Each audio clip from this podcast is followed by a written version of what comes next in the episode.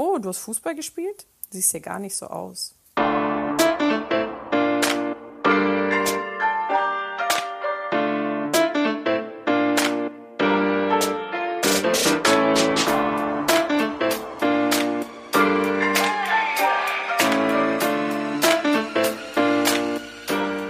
Hi Team, what up? Ich hoffe, es geht euch gut und ihr seid bereit für eine neue Powerfrau. Gesehen habt ihr sie auf jeden Fall alle schon. Sie ist nämlich auf dem Podcast Cover zu sehen seit Tag 1 und jetzt erst, jetzt erst als Teammember auch äh, mit einer eigenen Folge am Start. Ihr werdet in Kürze hören, warum sich das so entwickelt hat. Sie mm, ist eine Moderatorin-Kollegin, mit der ich einen richtigen Real Talk auf die Platte gezaubert habe. Sie nimmt auf jeden Fall kein Blatt vor den Mund bei Themen wie Selbstakzeptanz und wann es für sie eigentlich okay ist, am eigenen Körper nachzuhelfen. Ihr werdet hören, ähm, was damit gemeint ist. Dann hat sie eine ganz besondere und coole Meinung im Bereich Persönlichkeitsentwicklung und sie gibt natürlich auch ihre Erfahrungen aus dem Männerbusiness weiter und berichtet auch von ihrem ganz persönlichen Weg, der sie dahin gebracht hat, wo sie heute ist. Und an dieser Stelle nochmal tausend Dank für deinen Mut und deine Ehrlichkeit. So offen zu sprechen ist wirklich was Besonderes, vor allem hier zu Zeiten von Insta und Fake Life. Also danke nochmal, Girl, I appreciate you. Ich hoffe jetzt, Leute, dass ihr euch auch von ihr genauso inspirieren lasst und dass ihr euch auf unser neues Teammitglied freut. Welcome to the squad, Valentina Maceri.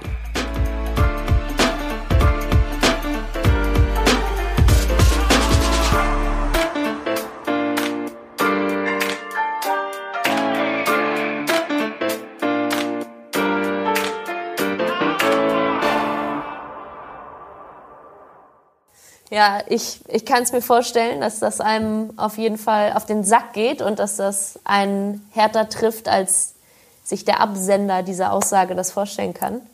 Wir kommen bestimmt gleich nochmal tiefer da auf die Thematik, aber jetzt erstmal herzlich willkommen zu Team Lisa, Valentina Maceri. Grazie. ähm, vielleicht bevor wir richtig loslegen, wir haben ja schon mal gestartet, das Ding hier. Wir ja. saßen bei dir zu Hause gemeinsam auf dem Sofa. Ja, und du bist die verplanteste und waren Person, zur Hälfte durch. ja. Wahrscheinlich. Ja. Das kann sehr gut sein. Deshalb gucke ich jetzt auch immer wieder drauf, ob das ja, Ding also läuft. für alle, die zuhören, naja, Lisa hat vergessen, ähm, die Aufnahme aufzunehmen. Also wir haben eineinhalb mhm. Stunden geredet und am Ende des Gesprächs ist uns dann aufgefallen, Elisa hat leider nicht auf Aufnehmen gedrückt. ich muss, ich muss zu meiner Verteidigung sagen, ich habe auf Aufnehmen gedrückt, aber es hat halt nach sieben Sekunden oder so gestoppt. Ja. Und damit kann natürlich keiner was anfangen. Nee, sieben Sekunden. Ja. Egal, bla bla bla. Ich will mich überhaupt nicht ja, rausreden. Hier sind wir, ungefähr fünf Monate später. Geil, aber Walle. Wer bist du? Was machst du? Und damit das die Zuhörer sofort verstehen, halten wir uns hier an die, an die Team Lisa-Regeln. FIFA-Karte. Wenn du eine hättest, was würde draufstehen? Ähm, also Geschwindigkeit 99. Technik 99. Nein, Spaß. Also, wie uh. du es ja schon, wie du es ja schon richtig ausgesprochen hast, Valentina Mancheri heiße ich. Äh, wie mein Name es auch schon vermuten lässt, habe ich italienische Wurzeln. Also mein Papa ist äh, aus Rom, meine Mama aus Sardinien. Ich bin aber in Deutschland groß geworden und habe ähm, mein Leben lang Fußball gespielt. Ich habe mit drei angefangen und habe dann mit äh, 20 Jahren äh, aufgehört, wobei ich sehr erfolgreich unterwegs war. Also ich habe in der Serie A gespielt zuletzt und auch Champions League und war in den Jugendnationalmannschaften ähm, vom DFB dabei. Ähm, habe dann aber mit 20 für mich beschlossen, dass ich mich in Zukunft nicht als Athletin sehe. Ähm, vielmehr wollte ich ähm, die andere Seite kennenlernen, also die Seite der Sportjournalisten, weil es mich immer ein bisschen gestört hat, wenn ich gemerkt habe, dass ähm, mir Fragen gestellt wurden, ähm, bei denen man rausgehört hat, die waren einfach nur auswendig gelernt, aber die Journalisten waren nicht so wirklich bei der Sache oder ähm, wussten nicht so wirklich, wovon sie reden. Und ähm, ich habe immer gedacht, es wäre doch mega geil, wenn es eine Sportmoderatorin gäbe, die selbst Fußball gespielt hat, die mit den Männern mithalten kann, die mit den Männern mitreden kann. Und das habe ich mir dann so als Ziel gesetzt, dass ich ähm, die Sportmoderatorin sein will, von der die Leute sagen, hey, die sieht ja nicht nur gut aus, sondern die hat richtig Ahnung. Und ähm, ja, jetzt arbeite ich als Sportjournalistin und Sportmoderatorin, hab, war unter anderem ähm, auch bei Sport 1 im Fan-Talk, aber auch äh, bei Sky Sport News zu sehen in meine Elf und äh, ebenfalls bei der Sportbild. Alright, da war jetzt der Befehl dabei. Ähm, wie fangen wir nochmal von vorne an? So, wie bist du denn damals zum Fußball gekommen? Äh, lustige Geschichte. Also ähm, das lag daran, dass mein Cousin und ich, unsere Eltern, ähm, sind beides Gastronomen. Also meine Tante, seine Mutter und ähm, mein Vater, also sein Onkel quasi. Und ähm, wir waren halt sehr viel alleine zu Hause, weil unsere Eltern ständig im Restaurant waren. Und äh, er hat mich dann immer mitgenommen zum Kicken, weil er halt keinen Bruder hatte. Äh, und ich war schon immer so ein bisschen actionreich unterwegs und äh, da hat das ganz gut gepasst. Dann hat er mich halt immer mit runtergenommen in den, in den Hof zum Kicken. Und dann wollte ich halt unbedingt auch Fußball spielen. Ne? Ich wollte alles so machen wie er. Wirklich, er war damals einfach so mein Vorbild. So, ich wollte immer sein wie er. Und er hat halt beim ersten FC Nürnberg damals gespielt, auch in der Jugendabteilung war er da beim Club. Und ich wollte unbedingt auch so mit den Jungs kicken und auch in Verein und alles so. Das war mein größter Traum. Und meine Eltern, die haben halt gesagt, so für eine Frau gehört sich das nicht, weißt du? Da kriegst du blaue Flecken, mm. wirst hässlich, bist nur unter Jungs und so, es kommt nicht in die Tüte. Äh, die haben es mir quasi verboten. Hey, warte mal kurz, wirklich? Das haben sie ja, dir gesagt? Ja, wirklich, ist kein Spaß. Also kann man sich jetzt vielleicht als deutsches Kind nicht so vorstellen, aber als südländisches Kind, da waren vor 20 Jahren die Regeln bei Frauen noch ein bisschen anders, weißt du? Es wird ja jetzt auch alles immer so mit der Rolle der Frau besser, aber damals war das schon eine große Sache für meine Eltern, wenn ihre Tochter Fußball spielen würde, weißt du? Das war ein Männersport. Krank. Ja, ja, das wollten die nicht. Und ähm, ja, ich bin halt so, ich habe dann meinen Kopf halt durchgesetzt. Ich habe dann halt auf der Straße gekickt. Das konnten die ja nicht verhindern. Die konnten ja nicht in jeder Pause bei mir in der Schule vorbeikommen und kontrollieren, ob ich Fußball spiele oder ob ich da mit den Mädchen irgendwie Puppen äh, kämme oder so. Ähm, ja, und dann irgendwie war ich mal nachmittags wieder, ich bin halt, ich war immer auf der Straße so mit den Jungs Fußball spielen. Und dann kam irgendwann mal durch Zufall äh, ein Trainer vorbei, der eine Frauenmannschaft in Nürnberg trainiert hat, hat mich gesehen und war dann von mir positiv angetan und kam dann zu mir und meinte, ob ich schon in einem Verein spielen würde und so. Und dann habe ich gesagt, nee, nur im Schulhof und so, weil meine Eltern wollen nicht. Und dann meinte er, ja, hättest du denn Lust? Ich so, ja klar, hätte ich Lust, aber ich darf halt nicht, ne? Damals war ich zehn Jahre alt und ähm, da meinte er so, wie, du darfst nicht? Ja, meine Eltern wollen nicht und so. Ich sagte, das kann doch gar nicht sein. Ich so, ja doch, weil sonst würde ich schon längst irgendwo wahrscheinlich im Verein spielen. Ich so darf es, nicht, ja. so, weißt du? er konnte halt gar nicht glauben. Er sagt, ja, kann ich mal mit deinen Eltern reden? Ich so, ja, pff, sie können es gern versuchen, aber viel Glück, ne? So. Ja, und dann ähm, ist er tatsächlich, hat er bei meinen Eltern angerufen, ist dann also auf einen Kaffee bei uns zu Hause vorbeigekommen und hat dann meine Eltern überredet, dass ich halt anfangen durfte, bei ihm äh, zu spielen, aber auch nur, weil es eine Mädchenmannschaft war und keine Jungenmannschaft. Naja, und dann hat alles so angefangen und äh, relativ schnell äh, wollte dann auch der Leiter der Sportschule in Nürnberg, der mich gesehen hatte, dass ich auf die Sportschule komme, auf die Bede-Brecht-Schule. Und ähm, dann habe ich halt da immer mit den Jungs trainiert, aber bei den Frauen gespielt, bin dann auch relativ schnell zum ersten FC Nürnberg rüber gewechselt.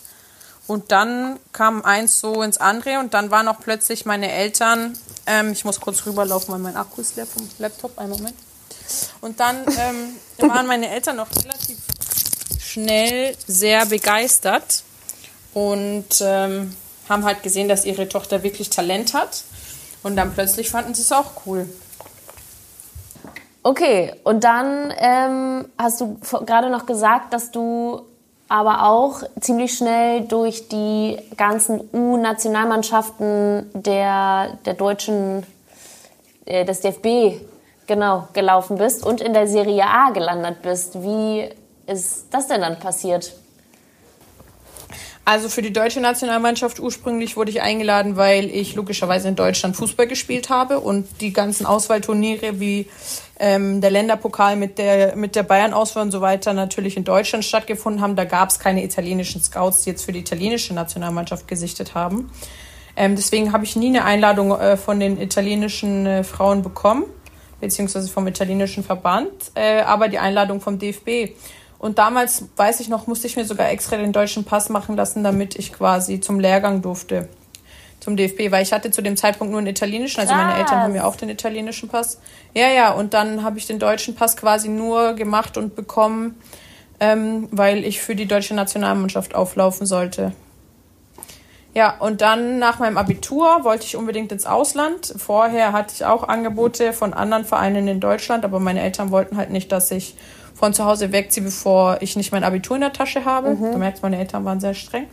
ähm, und ähm, ich wollte dann nach meinem Abi unbedingt mal so raus von zu Hause ins Ausland, Auslandserfahrung auch sammeln. Und ja. ich hatte halt ein Angebot von den Italienern, von Verona, war damals so mit einer der besten Vereine in Italien. Und die äh, haben halt auch international gespielt und so weiter. Und das war halt für mich perfekt. Also es war zwar von zu Hause weg, es war jetzt aber kein fremdes Land, ich konnte die Sprache. Es war trotzdem eine Auslandserfahrung. Die haben Champions League gespielt und so. Und ich war damals 18 Jahre alt. Die haben mir Geld bezahlt. Ich konnte vom Fußball leben. Für mich war es damals Jackpot. Ich so, boah, geil. Tschüss. Ja. Yeah. Ich weiß noch, ich bin dann einmal, ja, ich bin dann mit meiner Mutter dahin gefahren. Also wir fuhren damals mit dem Auto. Nee, mit dem Zug sind wir gefahren. Und da habe ich quasi dann ein äh, Testspiel mit denen mitgemacht und zwei Tage da trainiert. Und dann haben die mir quasi direkt den Vertrag auf den Tisch gelegt. Mhm. Und ich habe direkt unterschrieben. Wirklich, ich musste wirklich nicht mit der Wimper zucken. Hat alles gepasst. Ich habe mich direkt dort wohlgefühlt und so. Mhm. Und ich weiß noch, als wir zurück, als wir zurückgefahren sind im Zug, hat meine Mama dann angefangen zu weinen, weil sie so realisiert hat, fuck, mein Kind geht von zu Hause weg ja. und so. Sie kam damit anfangs gar nicht klar, ne? Oh, wie geil. Also ich, ich fühle so krass. Ja. Ähm, ich bin, als ich ähm, mein Abi fertig hatte, nach Spanien gegangen, habe da eine Saison mit einem Zweitligisten Hockey zwar gespielt, ja, aber ja. Krass. Und es war genauso, wie du es gesagt hast quasi. Es hat alles gepasst, es war mega geil. Ich kannte auch noch eine äh, Spanierin, die in der deutschen Bundesliga gespielt hatte davor. Die hat mhm. in der Saison auch mit mir da gespielt und ich fand es auch wirklich, das war so mein perfektes Jahr, schätze ich. Ja. Wieso bist du dann davon abgerückt? Wenn es so geil war, auch wie du gesagt hast, ne? Du hast gerade so diese Money-Bewegung mit ja, dem also gemacht. Es, äh, ja, ja, nee, also es war am Anfang alles geil und es war auch cool, dort zu spielen und alles. Aber ähm, ich musste mir ja irgendwie so Gedanken auch um meine Zukunft machen. Also es ist ja klar, dass du als Frauenfußballerin nicht äh, ausgesorgt hast danach. Hm. Die meisten Frauenfußballerinnen, die haben ja nebenbei noch einen Job. Es sei denn, wie gesagt, du spielst international, dann lebst du davon, aber du lebst jetzt auch nicht so, dass du dir krass was auf Seite legen kannst. So, und dann habe ich mich halt so umgehört, okay, was kann ich machen, was kann ich studieren, ähm, wo willst du hin, was willst du machen? Und dann habe ich halt mit vielen älteren Frauen auch aus, bei uns aus der Mannschaft geredet, die sehr erfolgreich Fußball gespielt mhm. haben, Spielerin des Jahres in Italien mehrfach ausgezeichnet, ja, wow. WM, EM gespielt, alles mitgemacht. Und ähm, deren Vertrag wurde dann nicht verlängert, weil die halt auch in ein bestimmtes Alter kam, Mitte 30, wo du dann nicht mehr so gefragt bist als äh, Athletin.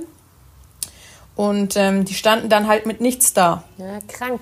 Und, mh, und das hat mir halt so ein bisschen die Augen geöffnet und das hat mir so gesagt, so, so will ich eigentlich nicht enden, weißt du? Hm. Ich glaube, es gibt schon sehr viele Möglichkeiten, wenn man Athletin ist, ähm, sich nebenbei was aufzubauen, Kontakte zu machen und dann dem Sport treu zu bleiben in diversen ähm, Funktionen.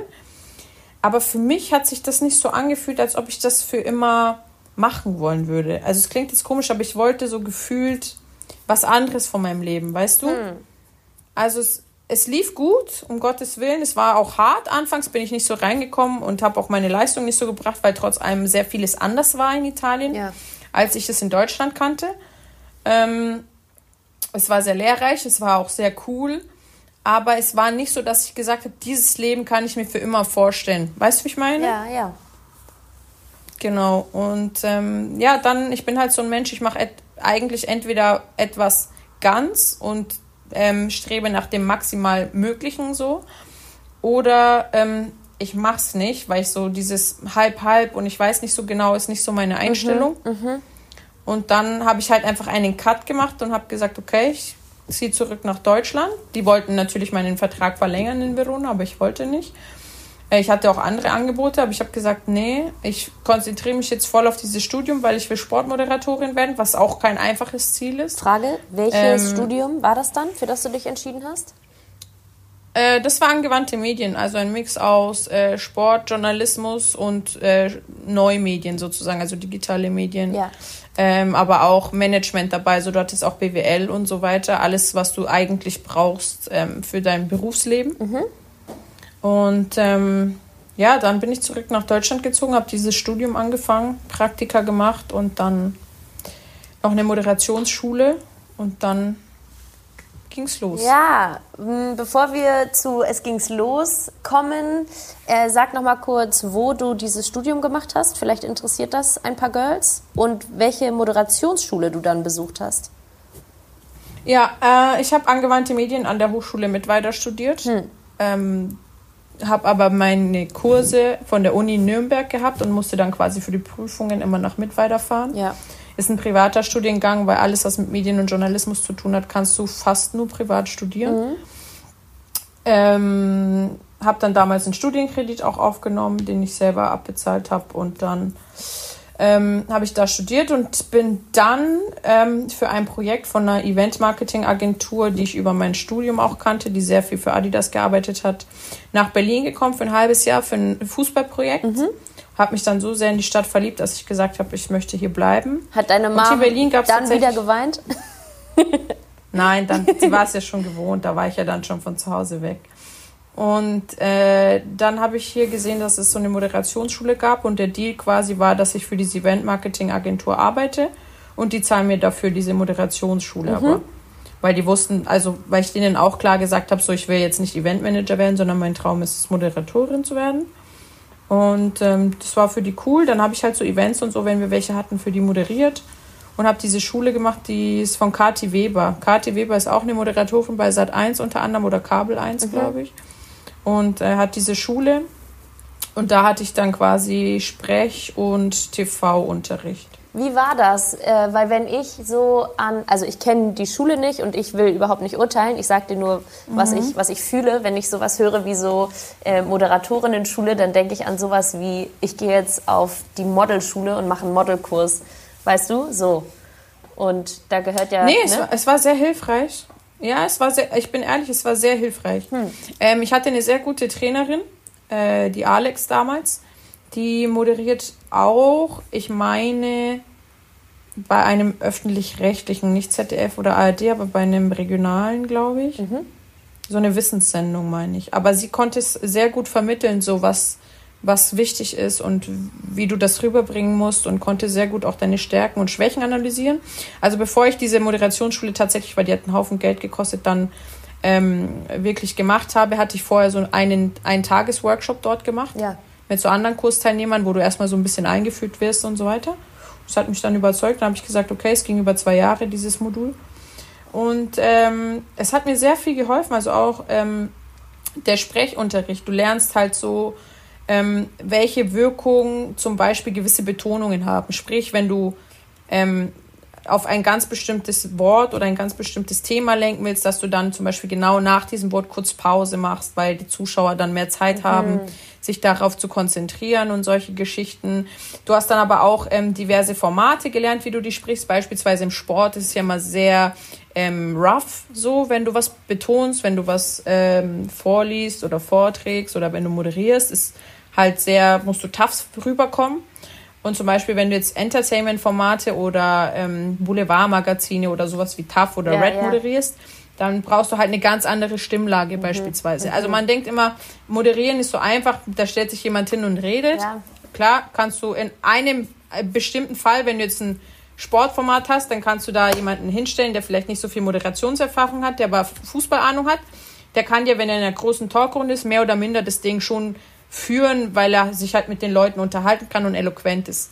Es ist aber ein Unterschied, ob du wirklich ein ausgebildeter Moderator bist, der in verschiedene Rollen schlüpfen kann und auf verschiedene Formate ähm, moderieren kann, der dann fast schon ein bisschen wie ein Schauspieler ist, mhm. weil er genau weiß, okay, Format Boulevard, da muss ich ähm, diese Betonung an den Tag ja, legen, ja. Ähm, ohne um und gleichzeitig dir selber aber treu zu bleiben. Mhm. Weißt du, mhm. das ist ja die große Kunst. Wow. Deswegen trennt sich dann ja auch so wirklich schwer. die guten Moderatoren gibt es ja so viele, weißt du? Gibt's ja nicht viel, es gibt zwar viele Moderatoren, aber richtig gute gibt es nicht so viele. Und das merkst du dann halt an solchen Sachen. Und das hast du da halt wirklich alles von der Pike auf gelernt. Ähm, auch Handbewegungen, gestikulieren, weil ich zum Beispiel als Italiener neige dazu, über zu gestikulieren, so, weißt du? Ja. Oder früher beispielsweise habe ich das eher extrem gerollt und hatte halt einen krassen Dialekt und so und das hast du da halt alles Step by Step dir abtrainiert und also es war wirklich sehr hilfreich für mich. Wie lange war die? Interesting, voll. Klingt gut. Zwei Jahre, also insgesamt. Ah. Also zwei Jahre und dort ist quasi zweimal die Woche Unterricht. Einmal sprechen, einmal TV-Kamera. Ja, und dann hast du gesagt, und dann ging's los. Das große ja, genau, Abenteuer. dann ging's los. Also, ja, man denkt, dann ging's los, so voll. Danach war ich auf einmal, äh, hallo, hier bin ich. Also So. war es jetzt natürlich nicht. Das war schon. So hast du's gesagt, Also ich wollte hab's ich jetzt übernommen. nicht so- Alles gut. Ja, ja, genau. weißt du? Das so ernste gesagt, Leben. Aber so einfach. ja, so einfach war es leider nicht, Chimbers. Es war schon ein langes Stück Arbeit. Ähm, danach, wie gesagt, habe ich halt noch für diese Event-Marketing-Agentur gearbeitet, was der stressigste Job war, den man sich Mhm. vorstellen kann. Also Respekt wirklich an alle Eventmanager. Ich, wenn ich gewusst, also ich war so krass, zu der Zeit, als ich diesen Job gemacht habe, wenn ich mir vorgestellt hätte, das müsste ich den Rest meines Lebens machen, ich hätte mich erschossen, wirklich. Also was die für ein, nee, ohne Scheiß, was, also man muss schon krass dafür brennen, weil was das für ein Pensum war in dieser Agentur, wow. Aber also mich haut halt so leicht jetzt nichts mehr um, Ja. ne? Wenn manche Kollegen bei mir über Stress jammern, denke ich mir so, okay, beruhig dich, weißt Mhm, du? Weil wenn du halt von einer Eventagentur kommst, dann weißt du halt, was St- Arbeitsstress ist. Da bist du halt wirklich 16 Stunden, wenn Events stattfinden, hast du teilweise 20 Stunden am Stück gearbeitet und so, weißt du? Es ist wirklich hart. Also darf man hier, glaube ich, gar nicht sagen, wegen Arbeiterschutzgesetz und so streicht es. ähm, ich habe nichts gesagt, Gott sei Dank habe ich keinen Namen Ja, erwähnt. ja. Nein, aber es war, also es hat trotzdem Spaß gemacht dort. Weißt du, ich kannte viele Leute von dort, auch von Nürnberg und ähm, es hat doch Spaß gemacht und wie gesagt, es war auch sehr lehrreich, aber es war wirklich, also Respekt an alle, die diesen Job machen. Naja, und dann habe ich halt, wie gesagt, diese Events für die man moderiert, für Adidas viele Events moderiert und habe mich halt zwischendurch immer irgendwo beworben, ähm, bis es dann bei der Bild geklappt hat als freiberuflicher Mitarbeiter. Dann habe ich da im Januar 2018 angefangen und ähm, habe dort so Webformate für Bild.de moderiert. Ähm, und dann kam ein paar Monate später die Einladung zum Sport 1 Casting für den Fan Talk. Und da hab, wurde ich ja dann genommen. Mm, Und dann, ja, wurde ich von meine Elf angefragt. Vielleicht noch mal kurz so für That's die, die nicht äh, genau wissen. Also der Fan Talk ist so eine, eine Talkrunde. Da sitzen dann fünf bis sechs, ich glaube, es variiert ab und zu, ähm, Experten, ein Moderator und du warst in dem Fall äh, so ein bisschen Genau. der verlängerte Arm äh, der, des Netzes, wie man so schön sagt. Du hast immer so ein bisschen. Ja, genau, genau. Bisschen Netz, bisschen die Zuschauer vor Ort Ja. auch eingebunden. Es war ja in der Kneipe, da waren Genau. viele Zuschauer. Und ein bisschen auch meine Meinung so ab und an mal preisgeben, wenn ich gelassen wurde von den Herren der Schöpfung. ähm, ja. Ja, und meine Elf war von oder ist von Sky ein Format, in dem du mit äh, einem Kollegen Mike Nöcker immer einen Profifußballer getroffen und mit ihm über ähm, seine Lieblings seine elf Genau, Songs, guess, tatsächlich ne? ist es. Mh, tatsächlich ist es ein Format von Mike Nöcker, der hat ja eine Produktionsfirma, Aha. der das Format an Sky sozusagen genau für Sky produziert hat. Verstehe. Also es ist, glaube ich, alles auf seine Mist gewachsen. Es war seine Idee und ähm, er hat es mit Sky quasi so ausgehandelt, dass das Format bei Sky läuft. Aber tatsächlich ist es sein Format. ah, geil. Und er hat es ja immer alleine gemacht und die wollten aber ähm, irgendwann auch mal irgendwie so eine weibliche Seite, ja. ähm, die auch ein bisschen jünger ist und dann logischerweise auch einen besseren Draht dann zu den Spielern Ja, hat, vor voll. Mhm. allem hinsichtlich Themen wie Musik und so, ne?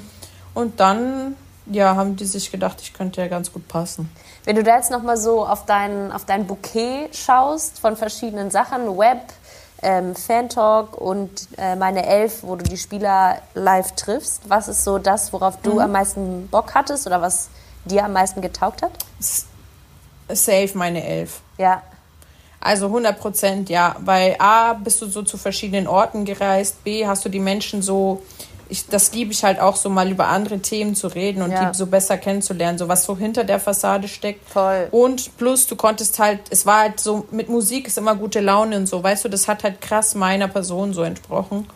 Und wenn du mich jetzt fragst, was bisher mein liebstes Format war, dann eine Million Prozent das. geil. Hast du eine Lieblingsfolge davon auch?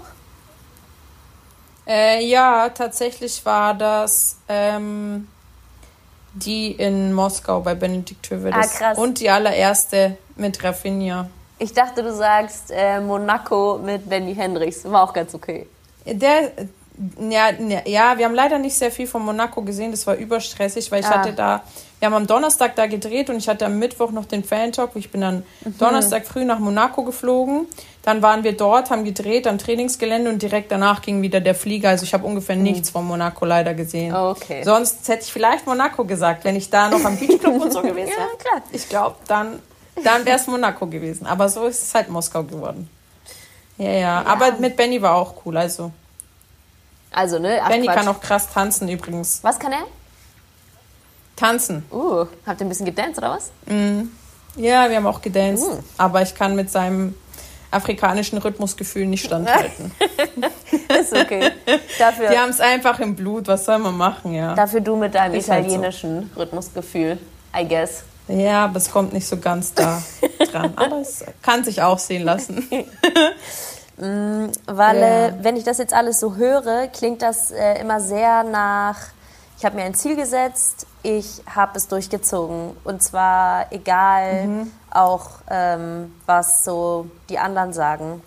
Dazu gehört ja. unfassbar viel Mut und Selbstbewusstsein und vor allem auch Selbstvertrauen. Ne? Weil, also wenn ich mir vorstelle, mhm. dass meine mhm. Eltern sagen, das machst du auf gar keinen Fall, äh, als, keine Ahnung, 13-Jährige oder so, dann äh, hätte ich, glaube ich, nicht gesagt, ja, aber ich will's und deshalb mache ich's. Das kam dann vielleicht mit mir so mit, ja, keine Ahnung, vielleicht so Ende Abi, die Zeit. Ja. Aber ähm, ja, erzähl doch mal, wie, wie verstehst du, wie verstehst du dich selbst? Wie gehst du so ans Leben ran?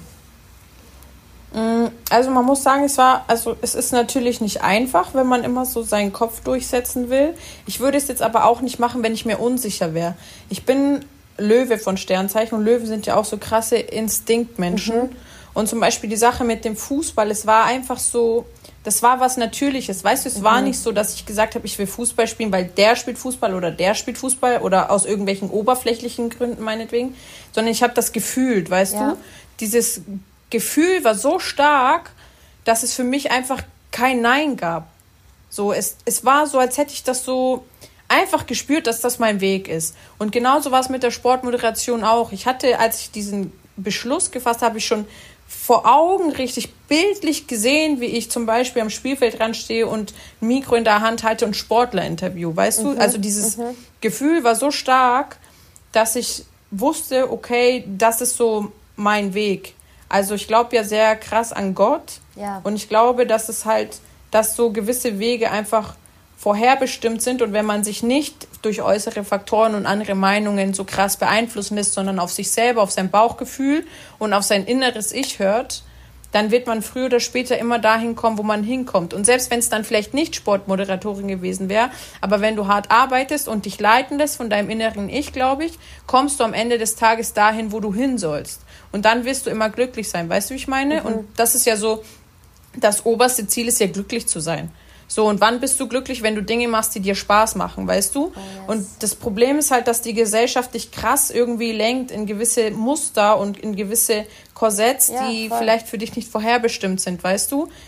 Ähm, das würde jetzt zu weit führen, um da aufs Schulsystem und so weiter zurückzukommen, ja. aber ich glaube einfach, dass sehr viele Menschen ein Leben leben, weil sie denken, es gehört sich so. Heißt, Voll. okay, nach deiner Schule musst du eine Ausbildung machen, mhm. dann musst du mit Anfang 20 heiraten, dann musst du Kinder machen und dann ist dein Leben fertig so.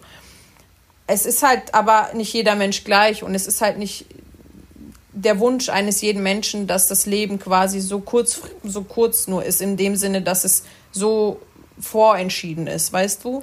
Sondern ich bin halt auch eher der Meinung, dass es viel mehr gibt im Leben und dass die Menschen leider ihr Potenzial minimal nur ausschöpfen anstatt maximal und somit halt sehr viele Menschen auch frustriert sind, was man ja auch merkt. So, ich finde zum Beispiel, ich kann nicht beurteilen, wie es in anderen Ländern ist, aber Italien zum Beispiel ist ein krass chaotisches Land, aber da hast du halt viel mehr Temperament, viel mehr Emotionen, mhm. viel mehr Warmherzigkeit auch.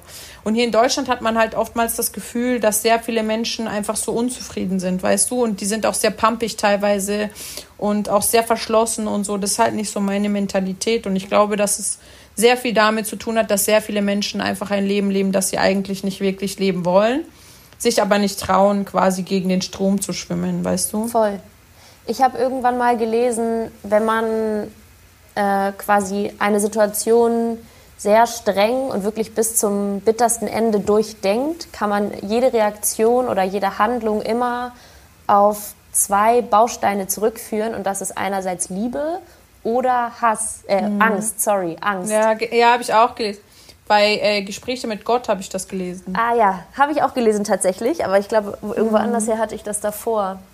Und ähm, dieses Thema Angst spielt eine ganz große Rolle. Ich glaube, ne, wenn du so sagst, ja, Leute, extrem, ja. Leute passen sich an und so. Trauen ähm, sich nicht, genau. Wovor hast du denn Angst? Gibt es da irgendwas? Mm. Ne, weil du klingst jetzt so mega tough und so, nö, und ich ja. fühl's und ich lasse mich einfach leiten und ich weiß immer alles ja, so. Also, so einfach ist es ja nicht. Nee, es ist. Nee, gar nicht. Also es ist schon so, dass ich auch viele Selbstzweifel habe, vor allem auch durch Social Media und was mein Äußeres betrifft, vor allem wenn du halt jedes ja. Mal mit 40-fachen Zoom ähm, die nackte Wahrheit mit der Kamera so vorgezeigt bekommst, weißt du. Ähm, und dann äh, durch Instagram sehr viele, sehr krass schöne Frauen zum Beispiel siehst und so weiter. Da ja. kriegt man schon auch, was jetzt das äußere Erscheinungsbild betrifft, so Selbstzweifel, aber auch mit anderen Dingen so. Man, also es ist jetzt nicht so, dass wenn man so eine Einstellung hat wie ich, dass man so durchs Leben läuft ohne Probleme und ohne Zweifel. Also ganz und gar nicht. Mhm. Es ist aber so, dass ich immer wieder weiß, wie ich mich wieder in den richtigen mentalen Status zurückversetze. Weißt du, wenn ich merke, ich kriege diese negativen wert. Gedanken oder ich genau oder ich kriege diese Zweifel oder so, dann weiß ich halt, äh, okay, das sind jetzt negative Gedanken, das ist aber dein Kopf, das, der gerade mhm. verrückt mhm. spielt, der dir diese Gedanken sozusagen ähm, herbeiführt. Es ist aber nicht unbedingt die Realität so. Dann ja. versuche ich mich halt selber wieder aus diesem Strudel so ein bisschen rauszubekommen. Wie? Ähm, was man mit der Zeit einfach lernt. Es ist einfach dir bewusst zu machen, dass es nicht so ist. Es ist einfach, du musst dir bewusst machen, okay, es ist normal, dass du diese Gedanken hast. Es ist jetzt diese Phase, aber die ist nicht für immer. So, du musst es dir halt bewusst machen. Es ist nicht für immer. So nach jedem Tunnel kommt irgendwann ein Ende und nach jedem Tunnel kommt irgendwann Licht, weißt du? Mhm. Und das ist bei jedem Menschen so. Und wenn du dir so ganz Biografien oder so von Menschen durchliest, die du zum Beispiel so inspirierend findest, mhm. dann sagen all diese Menschen, dass es normal ist, dass man gewisse Phasen hat, in denen es nicht läuft oder in denen ähm, man mental praktisch ähm, nicht auf dem guten Weg ist, sondern eher auf dem schlechten. Aber man muss sich das einfach vor Augen führen und das ist ja auch ein bisschen die Erfahrung, die so die Jahre mit sich bringt. Ähm, man hat erlebt es ja immer wieder, dass man einfach weiß, okay, du musst einfach weitermachen und dann wird das auch wieder vorbei sein. Auch ein bisschen so eine Sportler-Mentalität, ne? Einfach, ja, einfach weitermachen. Mhm. Das hat ja, ist so, wenn du zum Beispiel verletzt warst oder so, dann wusstest du auch, okay, du bist jetzt verletzt, du hast deinen Stammplatz beispielsweise verloren, du wurdest jetzt, einmal was zum Beispiel ganz krass bei mir, das war ganz am Anfang mit der U-Nationalmannschaft, U16 damals, ähm, wurde ich eingeladen ins Trainingslager nach Miami. Das wäre so meine erste krasse oh. Reise ins Ausland gewesen, weißt ja. du, mit dem DFB. Ja, und mit den ein Jahr älteren noch damals war es sogar, mit den 92ern. Und dann waren wir in Frankfurt vorher, weil wir von Frankfurt alle losgeflogen wären, gemeinsam nach Miami, hatten zwei Tage vorher in Frankfurt damals noch Training. Und ich bin dann halt einen Tag davor krank geworden mit Fieber und durfte nicht mitfliegen. Meine Eltern sind von Nürnberg nach Frankfurt gefahren, haben mich abgeholt. Da ist für mich, oh mein Gott, ich habe die ganze Autofahrt nur geheult, ne? Wirklich, wie kann das sein? Warum passiert das mir und so? Wirklich, ich war 16, so weißt du, wenn du krass ehrgeizig bist, dann darfst du noch mit den ein Jahr Älteren ins Trainingslager fliegen beim DFB. Nach Miami und so. Ich habe schon gesehen, die Sonne da in Miami und so. Meine erste Reise nach Amerika und so, wow, ich war so wie so im Schlaraffenland, gell? Und dann so einen Tag vorher kriege ich 39 Grad Fieber und ich schicke mich nach Hause. Ja. Ciao. So, du lernst halt, also als Sportler, das ist halt, was ich sage, so als Sportler lernst du halt wirklich so viel, was Gold wert ist im ja. späteren Leben. Ja. Ohne Scheiß, also wirklich, wow.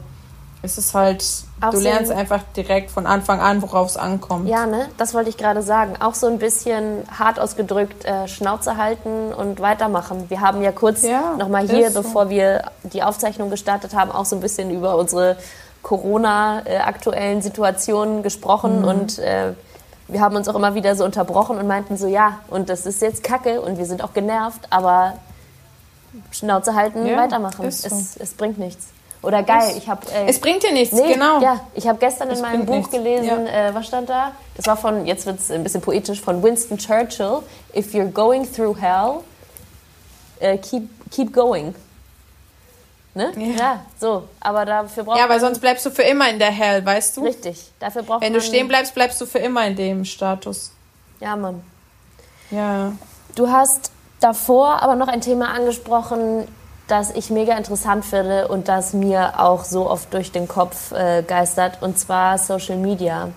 Und ähm, mhm. ich weiß auch, dass du da äh, cool und offen drüber reden kannst und so. Und das ist auch ein Thema, das, glaube ich, viele, viele äh, umtreibt, weil es ist ja.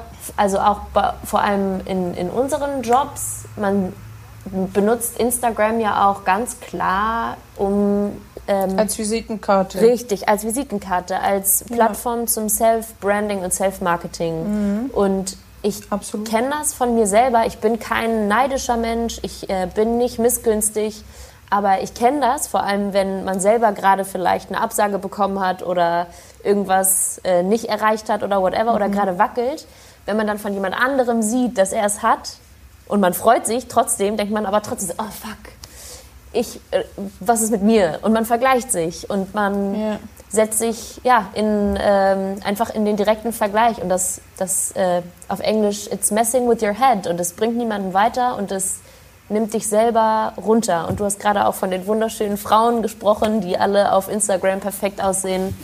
Mhm. Ja. Wie gehst du mit dem Thema um? Ja, es ist halt das wirklich die größte Kunst ist es da, sich nicht ständig zu vergleichen. Ja. Weil wenn man anfängt, sich zu vergleichen, wow, dann kommt man in so einen Strudel wirklich und man kommt auch schwierig wieder raus. Angefangen beim Aussehen, äh, aufgehört beim Lifestyle, wirklich. Es ist einfach hart. Man muss sich das wirklich immer vor Augen führen, dass das nicht der Realität entspricht. Also ich kenne auch viele Influencer ja. und wie gesagt auch viele Leute, die in der Öffentlichkeit stehen und egal wie perfekt das Leben auf Instagram aussieht, jeder Mensch ist menschlich und jeder Mensch hat seine Probleme, weißt du? Und ja. das Leben ist nie 100% so, wie es auf Instagram ist. Nee. Mal abgesehen von den ähm, Alibi-Influencern, die irgendwelche Ferraris auf der Straße sehen, sich dann davor fotografieren und so tun, als wären es ihre, weißt du? Lass mal die beiseite, weil die nehme ich gar nicht ernst. Aber ich rede jetzt von Menschen, die in der Öffentlichkeit stehen oder auch tatsächlich so ja. in irgendeiner Art und Weise damit Geld machen oder das ihr Beruf ist. Ähm, es ist krass, es ist krass oberflächlich auch. Das muss man wissen so. Ich bin aber auch so, also ich, ich zeige mich auch mal ungeschminkt, aber wenn du dir meine Bilder anschaust, ich bearbeite die auch, dazu stehe ich auch, ja. dann sind die alle schon sch schön bearbeitet in dem Sinne. Ne? Es ist jetzt nicht so, dass ich jetzt ähm, mein Feed voller, ähm, ich bin gerade aufgestanden und so scheiße sehe ich morgens aus Bilder mhm. ist, sondern es sind meistens schon entweder natürlich von meinem Job, weil wie gesagt, wie das ist ja auch das, was ich repräsentiere und warum ich überhaupt auf Instagram so unterwegs bin, wie ich es bin. Ich weiß nicht, ob ich, wenn ich jetzt einen Job hätte, der nicht mit der Öffentlichkeit zu tun hat, ob ich dann so unterwegs wäre auf Instagram, weiß ich nicht, sage ich sehr ehrlich, weil grundsätzlich feiere ich äh, gewisse Sachen nicht so, mhm. die Instagram mhm. mit sich bringt. Aber es macht mir schon auch Spaß. Es macht mir auch Spaß, mit Fans zu interagieren. Du musst auch mit viel äh, Shitstorm und so klarkommen und viel dummen Kommentaren oder äh, irgendwelchen sexistischen Kommentaren, aber die interessieren mich eigentlich kaum mehr. So, die sind lustig und dann war es das auch wieder. Aber ähm, man muss es einfach schaffen, wirklich da immer wieder. Das ist das gleiche, wenn man in so einer mentalen Tiefe ist, sich da wieder rauszuziehen. Mhm. Weil, also wie gesagt, ähm, ich habe auch Phasen, wo ich mir dann diese ganzen Frauen anschaue mit ihren süßen kleinen Stupsnasen, volle Lippen, geile Wangenknochen. Nee, wirklich alles so nach hinten gezogen.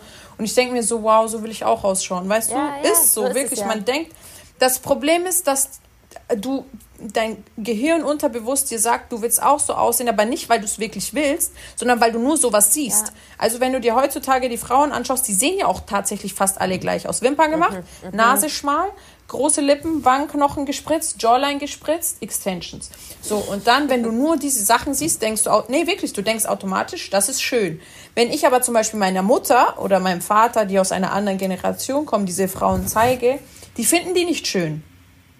Aber wir in mhm. unserer Generation, weil wir das als Schönheitsideal vorgelebt bekommen, finden, das ist das Schönste so. Weißt du, ja, wie ich meine? Ja, voll. Generation Kylie Jenner halt so, Kardashians. Ja, genau, genau, genau, ist so. Und meine Eltern zum Beispiel, wenn du denen Kylie Jenner zeigst, die sagen, boah, was ist das, eine Puppe, so. Mhm. Weil die halt noch einer anderen Generation entstammen. Und das muss man sich halt immer wieder vor Augen führen, dass man jetzt nicht unbedingt alles mitmachen muss, um in Anführungszeichen schön oder erfolgreich zu sein, weißt du? Man kann was machen lassen. Ich bin der letzte Mensch, der Schönheits-OPs verurteilt. Ich habe auch meine Lippen zum Beispiel machen lassen, weil ich sehr dünne Lippen hatte und die mich gestört haben. Hm. Ich habe auch kein Problem damit, wenn Frauen ihre Brüste machen lassen, wenn es ihnen gefällt und so. Aber ich mag das halt zum Beispiel nicht, wenn das deine komplette Persönlichkeit verändert. Weil oftmals ist es ja leider bei vielen Frauen so, die übertreiben mit diesen Schönheits-OPs so, weil die versuchen, irgendeinen Komplex so auszugleichen, weißt du, mhm. irgendeine Unsicherheit auszugleichen. Und ähm, um zu dir zu stehen, so wie du bist, brauchst du schon krass viel Selbstbewusstsein. Und das hat nicht jeder und das habe auch nicht ich immer. Und umso mehr du halt solche Sachen siehst und solche Frauen, umso mehr Komplexe bekommst. Und deswegen ist die große Kunst, sich nicht ständig zu vergleichen und das nicht die ganze Zeit so nah an sich ranzulassen und sich immer wieder vor Augen zu führen, dass das, also selbst diese Frauen, die auf Instagram so aussehen, wenn du die in echt siehst, die sind immer noch schön, ja. hübsch, aber die sind bei weitem nicht so. so krass wie auf Instagram, weißt du? Ja. Jeder benutzt Weichzeichner, Filter, Facetune, äh, Facetune sein Vater, nochmal Facetune, weißt du? Ja, ja, ja, mit Facetune kannst du krasse Sachen machen, ohne Witz. I know. Also mit Facetune kannst du I know, ja, ja, ja. Also. Okay, und das mit Facetune klingt einiges. Da kannst du aus einem Stück Pizza Model machen, ich sag's dir. Also ich nicht, aber vielleicht du. Ähm, doch, doch, das geht. Ich bin mittlerweile Profi. Profi, okay. Mm, du hast es jetzt so. ich habe alles ausgecheckt. Geil gesagt. Ähm, man musste sich stehen und klar ist das schwer und so Veränderungen, auch plastische hängen natürlich auch mit fehlendem Selbstbewusstsein zusammen. Dann der Wunsch, ja, der Wunsch wäre ja, aber dass ähm, wir uns so alle selber feiern und alle selber zu uns stehen. Und weißt du, dass jeder eben dem ja. Ziel nacheifert, ähm, das er möchte. Ich, ich ja, wobei ich da sage, man darf das auch nicht zu übertreiben. Das ist wie mit vielen Dingen, so wie mit Feminismus. Ich bin auch Feministin, aber nicht, also bis zu einem gewissen Grad. Man muss jetzt nicht, nur weil man Feministin ist, mit äh, na nackt durch die Straßen rennen. Ja. Weißt du, wie ich meine? Ja. Also ich finde auch, man soll zu sich stehen und das ist auch absolut wichtig, weil sonst kannst du niemals richtig glücklich werden, wenn du dich selber nicht so akzeptierst, wie du bist. Aber es fängt ja schon da an, wenn wir es wieder so übertreiben mit, du musst zu dir stehen, dann dürftest du ja nicht mal deine Nägel machen zum Beispiel. Ja. Oder deine Nägel lackieren, weil, weißt du, wie ich meine? Ja. So ist es halt immer eine Einstellungssache. Ich bin der, zum Beispiel der Meinung, man soll zu sich stehen, aber man darf auch hier und da nachbessern, wenn man möchte, solange man es halt nicht komplett übertreibt, weißt du? Beispiel, eine Frau, die gerne Brüste hätte, aber gar keine Brust hat, so. Kann ich absolut verstehen, wenn sie sich die Brüste machen lässt, sage ich dir ehrlich, wie es ist. Was ich dann wiederum nicht verstehen kann, ist, wenn eine Frau zum Beispiel äh, ein volles C-Körbchen hat und dann eine F, ein F-Körbchen will zum Beispiel. Mhm. Aber mein Gott, mhm. jedem das seine, wenn sie meint, okay, mir gefällt es nicht, weißt du. Ja. Oder wenn man durch Schönheits-OPs versucht, etwas auszugleichen. Das ist zum Beispiel auch falsch, weil du bist gerade mit dir selber unzufrieden, bist nicht glücklich. Eigentlich, vielleicht, weil es in deinem Leben gerade nicht so läuft, warum auch immer, dein Freund hat dich verlassen, im Job läuft es nicht so gut. Tausend Möglichkeiten. Und du denkst, Genau, und du denkst aber, ja, wenn ich mich jetzt, wenn ich jetzt Brüste mir machen lasse oder meine Nase verschmälern lasse oder meine Lippen machen lasse, dann, dann läuft alles, alles viel besser. besser. Genau, weißt du, das ist halt der falsche Ansatz, so, weil es wird nicht besser, solange du hier oben nicht klar bist. Yes. Also mit oben meine ich im Kopf, die können uns ja, ja. nicht sehen. ähm, aber wenn du halt einigermaßen mit dir im Reinen bist, du auf einem guten Weg bist, du weißt, was im Leben zählt, die richtigen Werte vertrittst, wenn du dann hier und da nachbessern willst, als Frau, meinetwegen auch als Mann, mittlerweile ist es ja auch bei Männern gang und gäbe, hm. ähm, dann go for it. Weißt du, wie ich meine? Du schadest doch damit niemanden, du tust niemandem weh, du ja. machst nichts Falsches, nichts Schlechtes in dem Sinne. Aber es ist ja oftmals habe ich das Gefühl so, dass Menschen so, boah, die hat sich was machen lassen, was ist das für ein scheiß Mensch so. Aber mhm. zum Beispiel, wenn ein Mensch hinterfotzig ist oder jemanden betrogen hat, das ist in der Gesellschaft nicht so verurteilt, wie wenn jemand Schönheits-OPs ja, macht, wo ich sage, seid ihr bescheuert ja. eigentlich? Du hast gerade gesagt, so. wenn man die richtigen Werte vertritt, was sind dann für dich die richtigen mhm. Werte?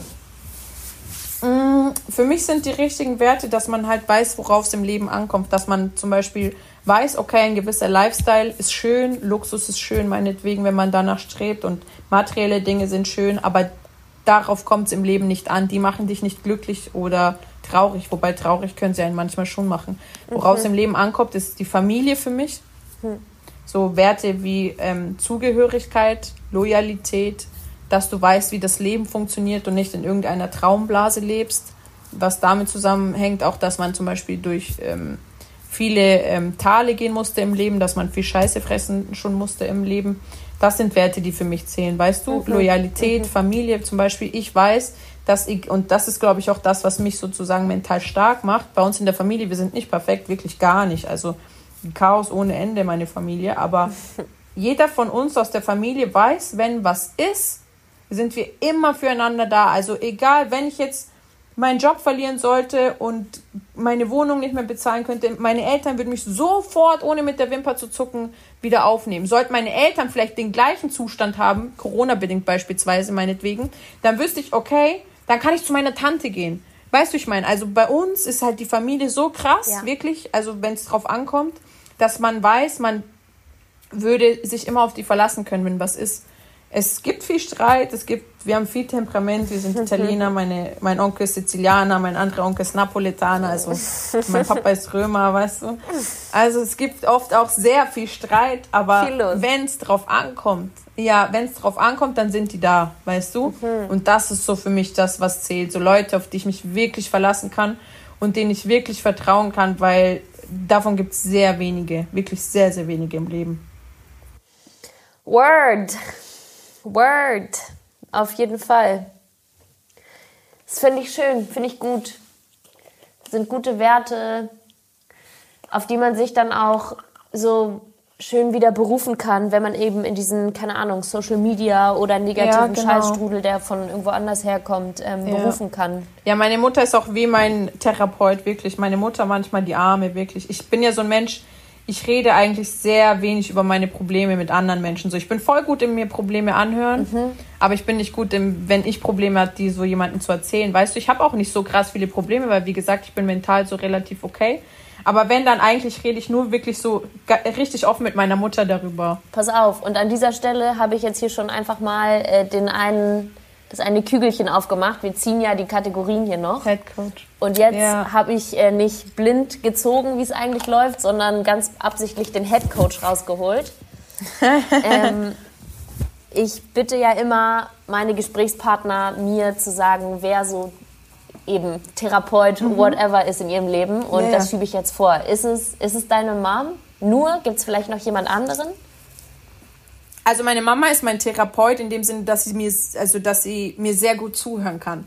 Aber meine Mama ist zum Beispiel jetzt nicht mein Motivator, weil sie zum Beispiel eine ganz andere Mentalität hat als ich. Also komplett mhm. das Gegenteil. Meine Mutter ist eher so, die alles, also man muss ein bisschen, die sagt auch immer zu mir, ich bin zu extrem in allem, weißt du? Sie mhm. sagt immer, ja, werd mal ein bisschen locker, kommt alles, wie es kommen soll. So, sei doch mal ein bisschen toleranter in gewissen Dingen und ja. so wenn ich zum Beispiel sage, so man kann niemandem vertrauen, dann sagt sie so, ja, du übertreibst doch. So, weißt du, meine aha, Mutter, die glaubt aha. halt so, die ist wirklich der gutherzigste Mensch, den ich kenne.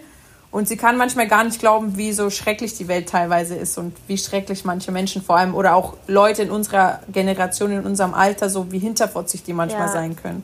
So, sie ist halt ganz andere Einstellung. Die ist auch nicht so ehrgeizig zum Beispiel wie ich, aber sie ist halt sehr gut im Zuhören und ist halt meine Mutter. Und die ist auch so sehr kritisch. Also sie würde eher ähm, mich kritisieren, als dass sie mich loben würde, was mhm. mich dann aber wiederum auch ein bisschen motiviert. Also ich wollte es immer meinen Eltern auch beweisen und das hat mich, glaube ich, auch so vorangeschrieben. Ja. Hat angefangen beim Fußball und dann auch mit Sportmoderatorin werden, meinten die so, ja, es wollen aber viele, so weißt mhm. du. Ja, ja. Aber so mental, wirklich so, was den Job betrifft und so, gab es jemanden ähm, in dieser Eventagentur, äh, Nico C. heißt der. Und mhm. ähm, der war vom Mindset so krass, ich habe es ja damals schon erzählt er ist auch so ein bisschen spirituell unterwegs, aber nicht so diese ähm, Hippies spirituell, die schon wieder so übertrieben sind, sondern er hat so ein krasses so Mindset. Bei ihm ist alles so connected und er hat immer so the bigger picture und so. Er ist wirklich wow. Er ist ein Brain as fuck, ohne Scheiß. Also allein, wenn man sich mit dem unterhält, danach denkt man sich so, wow, wie dumm bin ich eigentlich? Weil er ist so intelligent, aber cool zugleich, so, weißt ja, du? Ja. Er ist so einfach, wow, er hat auch schon so eine Ausstrahlung. Dieser Typ ist einfach so selbstsicher und so. So ein heftiger Und der hat mir so ein paar Sachen so. Ja, er ist auch so deep, aber nicht dieses zu sehr, weißt du, dass du dir dann schon wieder denkst, er ist ein Nerd, sondern er ist so auf eine coole Art und Weise, ja, weißt ja, ja, du? Er ist einfach, wow. Er ist einfach krass, wirklich. Er ist, er ist einfach krass und ähm, von dem habe ich mir halt vor, ich habe ihn immer so beobachtet und so, wie er redet, was er macht und wie seine Gedanken sind und so. Und er hat, ja, er hat mir schon viel beigebracht. Er ist krass und er ist auch ein Typ, er will jedem was beibringen, weißt du? Das ist so einer, der inspiriert einfach. Er kommt wohin, er inspiriert alle Leute um sich herum. Ist krass. Das ist geil. Ja. Und ich meine mich zu erinnern, bis ungefähr hierhin sind wir in der letzten Folge da, damals auch gekommen, ja, ja. dass er dich auch ähm, äh, anstiftet oder inspiriert im Bereich Bücher und Lesen und so. Und du liest auch mhm. ganz viel äh, über dieses Thema so Mindset und Selbstdevelopment ja, und so weiter. Ja, das war auch nicht immer so, ne? Ich habe voll, also ich habe, als ich kleiner war, so mit sechs Jahren, habe ich für mein Alter überdurchschnittlich viel gelesen. Mhm. Und dann, als meine Fußballerphase war, war ich so der typische Sportler, Buch, keine Ahnung, was Bücher ja. sind so. Ich hatte halt nichts anderes im Kopf außer Sport. Und dann, ähm, als ich, als er so angefangen hat, mir über diese ganzen Mindset und dann hat er mir auch ein paar Autoren genannt und so, und dann habe ich mal angefangen, mich mit diesen Büchern auseinanderzusetzen, aber auch, weil ich damals, als ich in dieser Eventagentur gearbeitet habe, einen Job gemacht habe, der für mich nicht bestimmt war, also den ich nicht wirklich wollte. Ich habe ihn halt als Mittel zum Zweck genutzt. Ja.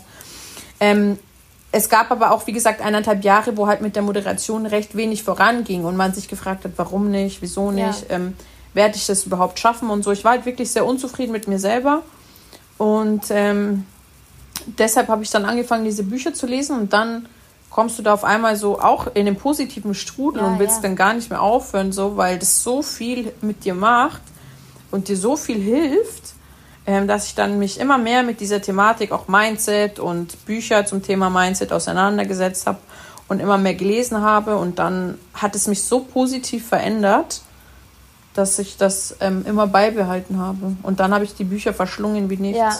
Sag mal so spontan zwei, drei Bücher, die dir als erstes in den Sinn kommen, die du den Hörern empfehlen würdest? Ja. Also Safe ist ein bisschen viel zu lesen, aber das lohnt sich. Äh, Anthony Robbins, das Robinson Power Prinzip. Man kann sich seine Doku auch auf Netflix anschauen. Habe ich gesehen. Typ. Sehr, sehr amerikanisch. Ja. Ähm, manch einer, dem wäre das schon wieder zu viel, aber an sich, die, mhm. der Kern der Message ja, ist krass. Ja. Ähm, Gespräche mit Gott. Auf jeden Fall Gespräche mit Gott.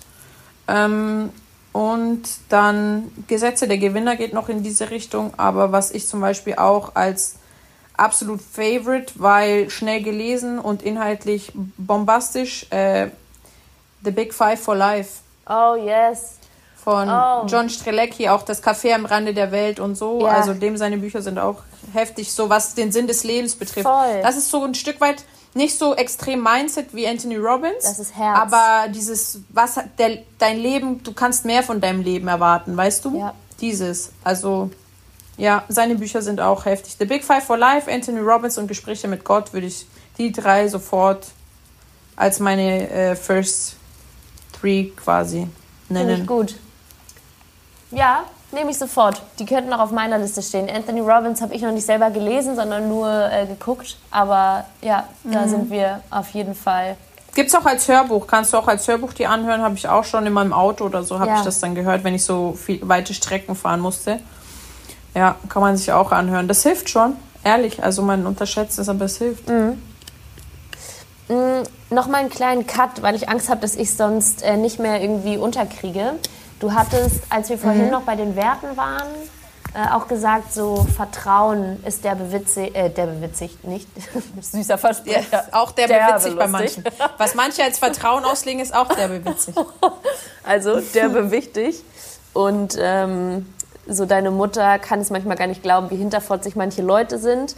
Und da wollte ich so ein bisschen mhm. den Bogen schlagen äh, und dich auf einen Vorurteil in unserer Branche ansprechen, wie du das erlebt hast, ähm, inwiefern denn Frauen untereinander in unseren Positionen, sage ich jetzt mal, äh, hinterfotzig mhm. miteinander umgehen. Ist das so? Hast du das auch so erlebt oder mhm. ist das eine Legende? Also ich muss ehrlicherweise sagen, dass ich das persönlich noch Gott sei Dank nicht so erlebt habe. Ja. Was aber auch daran liegt, dass ich ein Mensch bin, der auch ähm, sehr, also ich bin auf der einen Seite extrovertiert, aber auf der anderen Seite sehr introvertiert. Mhm. Ich gebe Menschen, die mich nicht kennen, sehr wenig von mir preis und auf die wirklich auch sehr schnell recht kühl, ähm, woraufhin die sich auch von mir ein bisschen distanzieren. Also es ist nie so, dass ich zum Beispiel dann, wenn ich mit jemandem zusammenarbeite, gehe ich auch nicht oft mit denen danach privat irgendwo Ja. was essen oder was trinken. Das kommt ab und an mal vor, ähm, wenn man auf einer Wellenlänge ist. Aber prinzipiell ähm, ist es bei mir so, ich gehe zu den Shows oder zu den Sendungen, mache mein Ding, mache das so gut ich kann mit 150 Prozent ähm, professionell und dann sage ich Tschüss und äh, habe meinen Job erledigt. Ähm, zumal ich auch jemand bin, ich glaube, dass man nicht unbedingt immer krampfhaft in Konkurrenz stehen muss, weil ich glaube, jeder hat so seine Stärken ähm, und Konkurrenzkampf ist irgendwo normal, aber ähm, beim Fußball war es auch so, bloß weil du mit jemandem zum Beispiel, der auf deiner Position gespielt hast, natürlich in Konkurrenz standest, ist es nicht so, dass du ihn im Training deswegen absichtlich umgehauen hast in der Hoffnung, dass er sich verletzt. Es gibt Leute, die machen das, das sind aber meistens Leute, die sich unsicher sind. Oh, Weil ich yes. bin immer, oder meine feste Einstellung ist einfach, wenn du gut bist, früher oder später wirst du weiterkommen, weißt du? Und ich glaube, solche Aktionen würden dann in dem Fall nur Leute machen, die sich sehr unsicher selber sind. Also ich kann dir ein gutes Beispiel nennen, zum Beispiel ähm, Esther Sedlacek, die ja immer so ein bisschen auch mein Vorbild war, ähm, weil sie einfach für mich das Gesicht, also als Frau, das Gesicht des Fußballs einfach bei Sky war. Ähm, und ich immer gesagt habe, ich will die neue Esther Sedlacek werden. Mit der komme ich super gut klar und die äh, steht mir auch mit Rat und Tat zur Seite. Wir Ja. schreiben auch ab und zu und wenn was ist, hat sie gesagt, kann ich mich immer bei ihr melden. Also im Ja, Gegenteil, ja. da könntest du ja auch denken, okay, da kommt ein jüngeres Mädchen von unten, so die könnte jetzt Mhm. Quasi in Anführungszeichen mi- mir Konkurrenz machen, aber sie ist einfach so selbstsicher und weiß, was sie kann. Und äh, dass sie quasi da auch nicht wegzunehmen ist, dass sie solche Gedanken höchstwahrscheinlich auch gar nicht hat. Und das glaube ich einfach, wenn du wirklich weißt, wer du bist und was du kannst und wenn du was auf dem Kasten hast, was sie ja offensichtlich krass hat, mh, dann ah, glaube ich, handelst du nicht hinterfotzig. Ich weiß, dass es so ist in dem Business. Ich habe auch viele Geschichten gehört. Aber wie gesagt, dadurch, dass ich mich aus Film einfach raushalte, ähm, ist mir das Gott sei Dank noch nie passiert. Und vorhin hattest du ähm, einen, einen kleinen Nebensatz gedroppt, den ich nicht vergessen habe, aber noch nicht, äh, auch noch nicht besser einbringen konnte. Das wäre jetzt vielleicht ein ganz guter Punkt. Du hast gesagt, ähm, im Fan-Talk durftest du ab und zu auch mal deine Meinung sagen, wenn dich die Herren der Schöpfung gelassen haben. Was heißt, äh, was heißt das denn? Also ich will jetzt nicht sagen, oder ich will dich nicht Naja. fragen, ob die, ob die Männer äh, in der Branche auch hinterfotzig sind, aber ähm, Nee, hinterfotzig nicht, aber es sind sehr viele Egos. Also du musst dir ja vorstellen, in diesem Business ist es, geht's ja auch viel um Präsenz. Ja. So. Nur. Das heißt, viele Leute denken, wenn sie irgendwo eingeladen sind in einer Talkrunde, sie müssen möglichst viel reden, weil dann sind sie möglichst präsent und bekommen möglichst viel Aufmerksamkeit. So. Ähm, diese Einstellung ist meiner Meinung nach nicht unbedingt richtig, aber so denken halt die meisten Leute. Und deswegen ist es halt sehr schwierig, wenn du dann vor allem fünf Männer in der Runde hast, die ja alle erfolgreich waren oder sind. Und jeder erfolgreiche Mensch hat ja auch ein gewisses gesundes Ego. hoffentlich. Ist es einfach so. Was ja auch, genau, was ja auch nicht verkehrt ist, wenn es nicht übertrieben Nee. ist, weißt du? Also ich finde, man gesagt. soll schon stolz drauf sein, genau, wenn man, wer man ist und was man erreicht hat. Aber ähm, dann kommt da halt ein junges Mädchen daher und ich weiß schon, dass ich mit meinem Aussehen in der Branche etwas polarisiere. Und auch mit meiner Art, weil ich halt, wie gesagt, Temperament habe und mich auch nicht so leicht abkochen lasse. Und dann kommt da halt ein junges Mädchen. Und das wird dann erstmal natürlich nicht so ernst genommen, ist ja klar.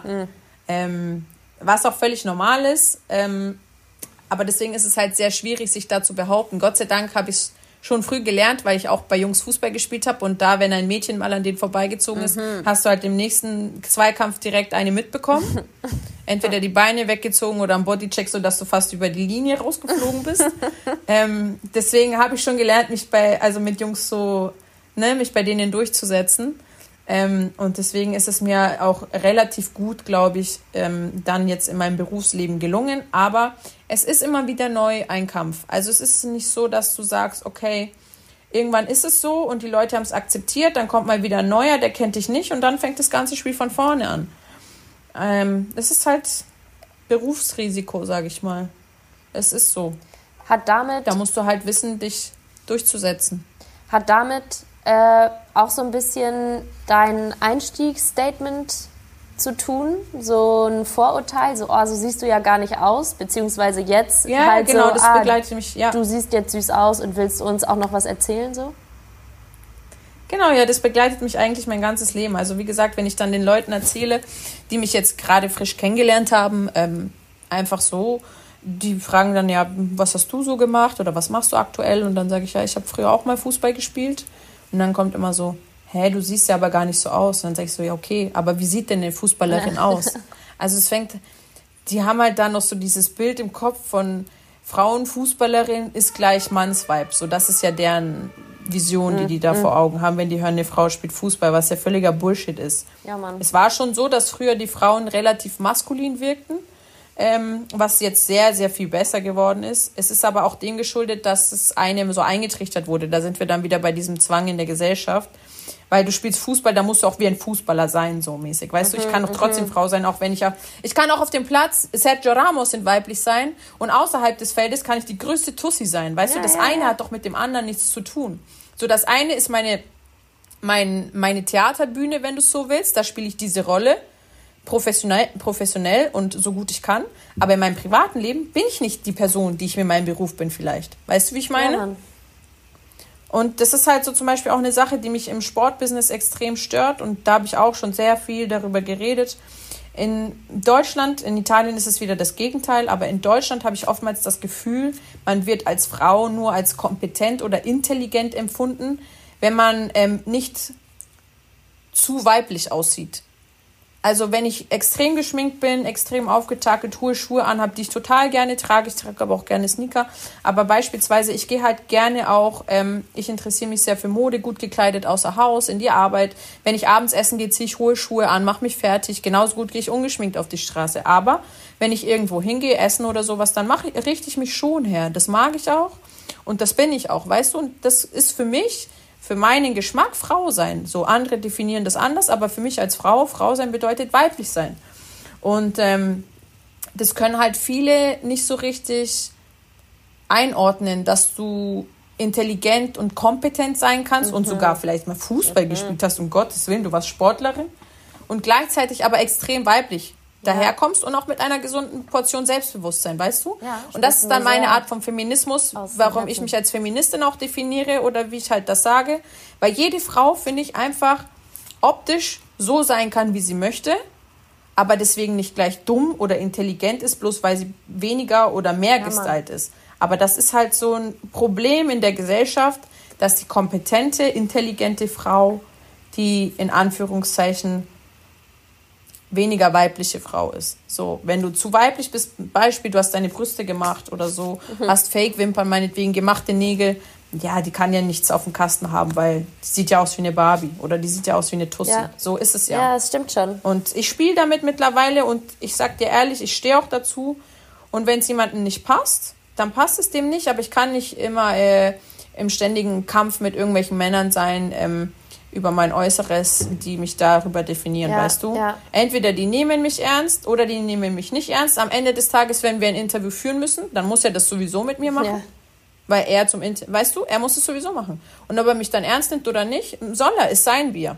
Ich will nur mein Interview machen, ich will das gut machen, ich will das Gespräch gut machen und wenn er diese Vorurteile während des Gesprächs nicht ab ablegen kann, äh, dann ist er selber auch schuld, weil dann wird dementsprechend das Interview im Nachgang natürlich auch äh, nicht so gut Ja, sein, wie ja. er sich gerne wünschen würde.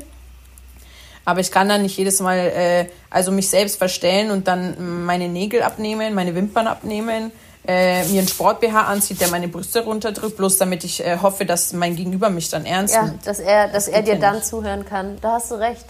Das, Genau, eine Chance gibt, ja. das, das ist, merke ich auch, oder sehe ich auch ganz oft äh, in, in unserer heutigen Gesellschaft, dass man, oder sind wir wieder so bei Bilder erfüllen oder Rollen entsprechen oder so, ne? Mhm.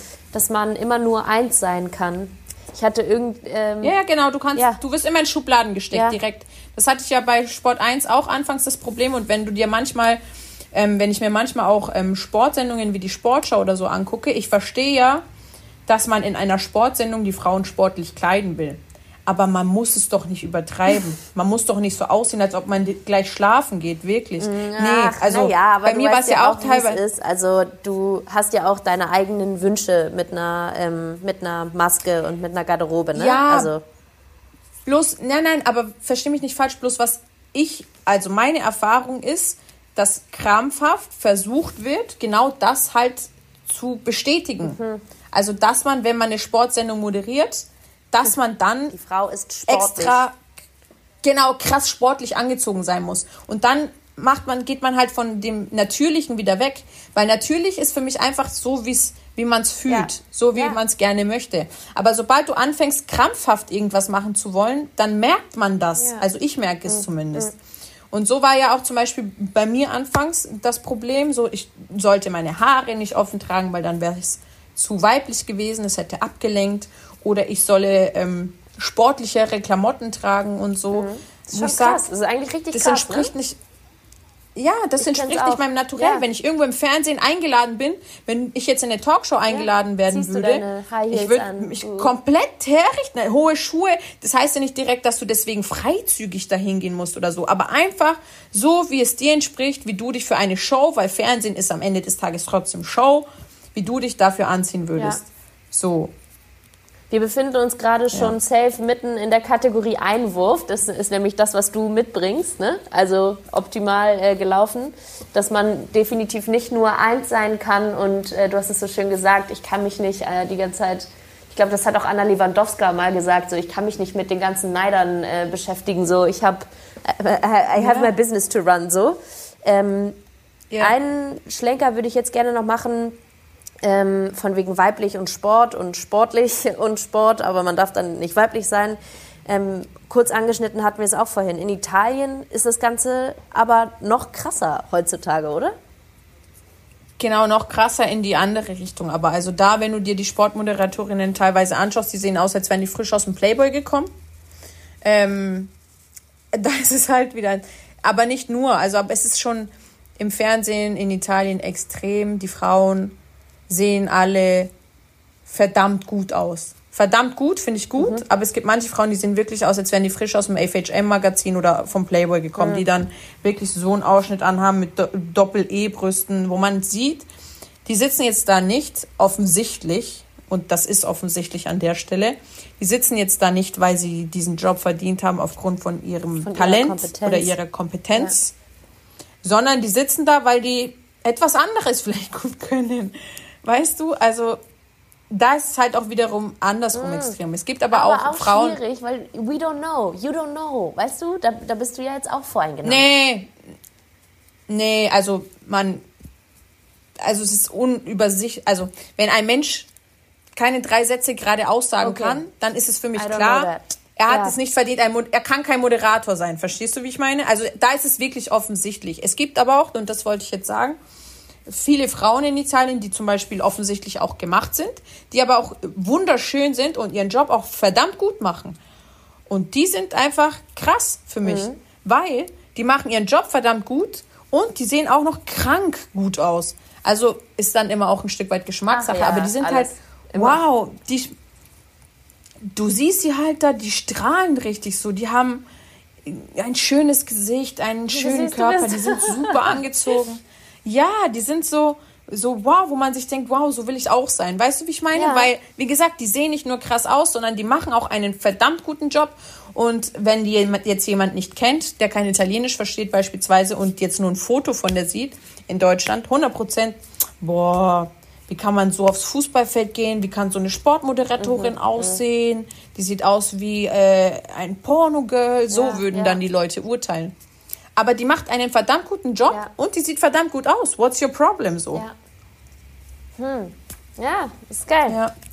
Think about it. Aber wie gesagt, es gibt auch, es ist schon in Italien so, dass also alle, fast alle, es ist nicht immer wirklich alle, aber 80 Prozent von den Frauen, die in Italien im Fernsehen sind, sind komplett gemacht. Mhm, Wie gesagt, es gibt manche, bei denen sieht es auch gut aus, dezent, aber manche, die sehen wirklich aus, als wären die aus dem Playboy gekommen. Ähm, aber nicht alle. Hm. Fakt ist, äh, dort ist Fernsehen viel mehr Show ja, auch als ja. hier in Deutschland.